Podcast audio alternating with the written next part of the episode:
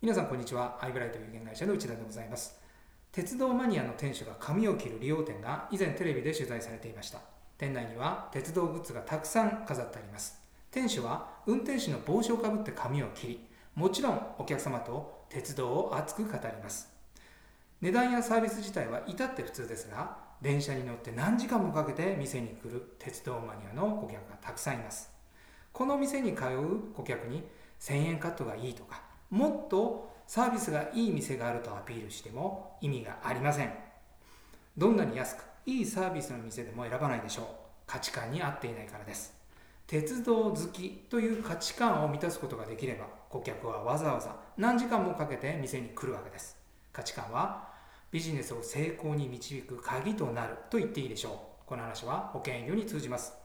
新規契約が預かれない。雑談はできるが本題の保険を語ろうとするとすぐに断られてしまうという悩みはありませんか？以前インタビューしたトップセールスはずっと新規開拓に成功しています。彼が最も力を入れているのは雑談です。無理に保険を語りません。雑談は何時間でも続けていいと彼は断言しています。もちろん単なる雑談ではありません。ちゃんと目的があります。雑談の目的はお客様の価値観をつかむことです。これを雑談の中から見つけます。見つけたらその価値観を満たすだけです。価値観を満たせばビジネスは成立します。鉄道好きの利用店の話と全く同じです。価値観を満たす手段の一つで保険が必要になれば売り込まなくても簡単に契約に至ります。